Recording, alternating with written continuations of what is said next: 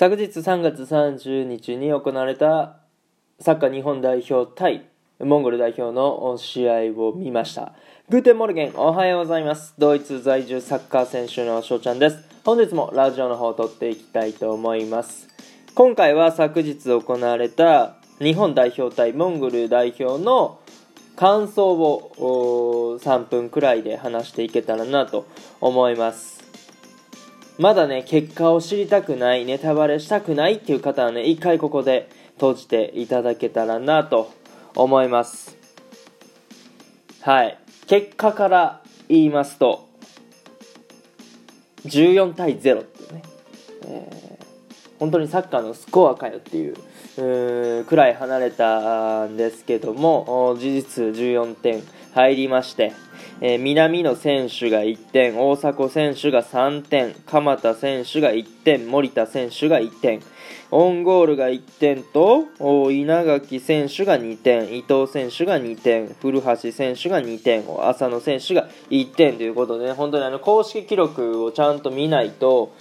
誰が点取ったかなんてね、えー、全部思い出せない。くらい、まあ、点が入りました。もう野球のスコアかよっていうね、まあ、野球でもそんなに起こらないようなあスコアのだと思うんですけども。うん、いやサッカーで言えばね、まあ、小学校ぐらいかな、まあ、僕のねチームっていうのはグランパス U12 のね要はグランパスの下部組織にいたんで、えー、相手がねちょっと弱いとおそんぐらいの差になったりはしますけどもまずサッカーではありえない、えー、スコアになりました。もうそれだけね、えー、力の差が歴然です。もうそれはねしょうがないですね、まあ、日本代表はさ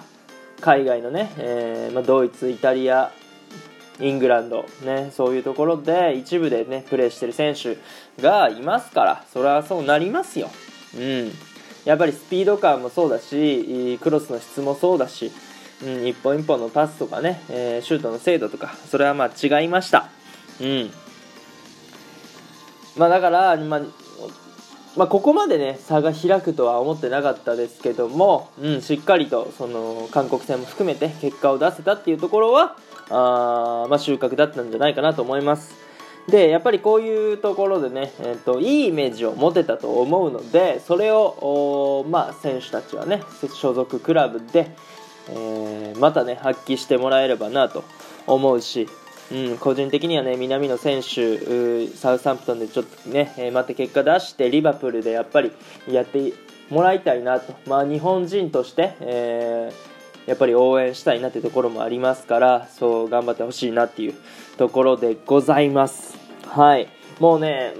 なんだろうな感想を正直述べるまでもないっていう感じなんですよね。ここまでいくと。そうだから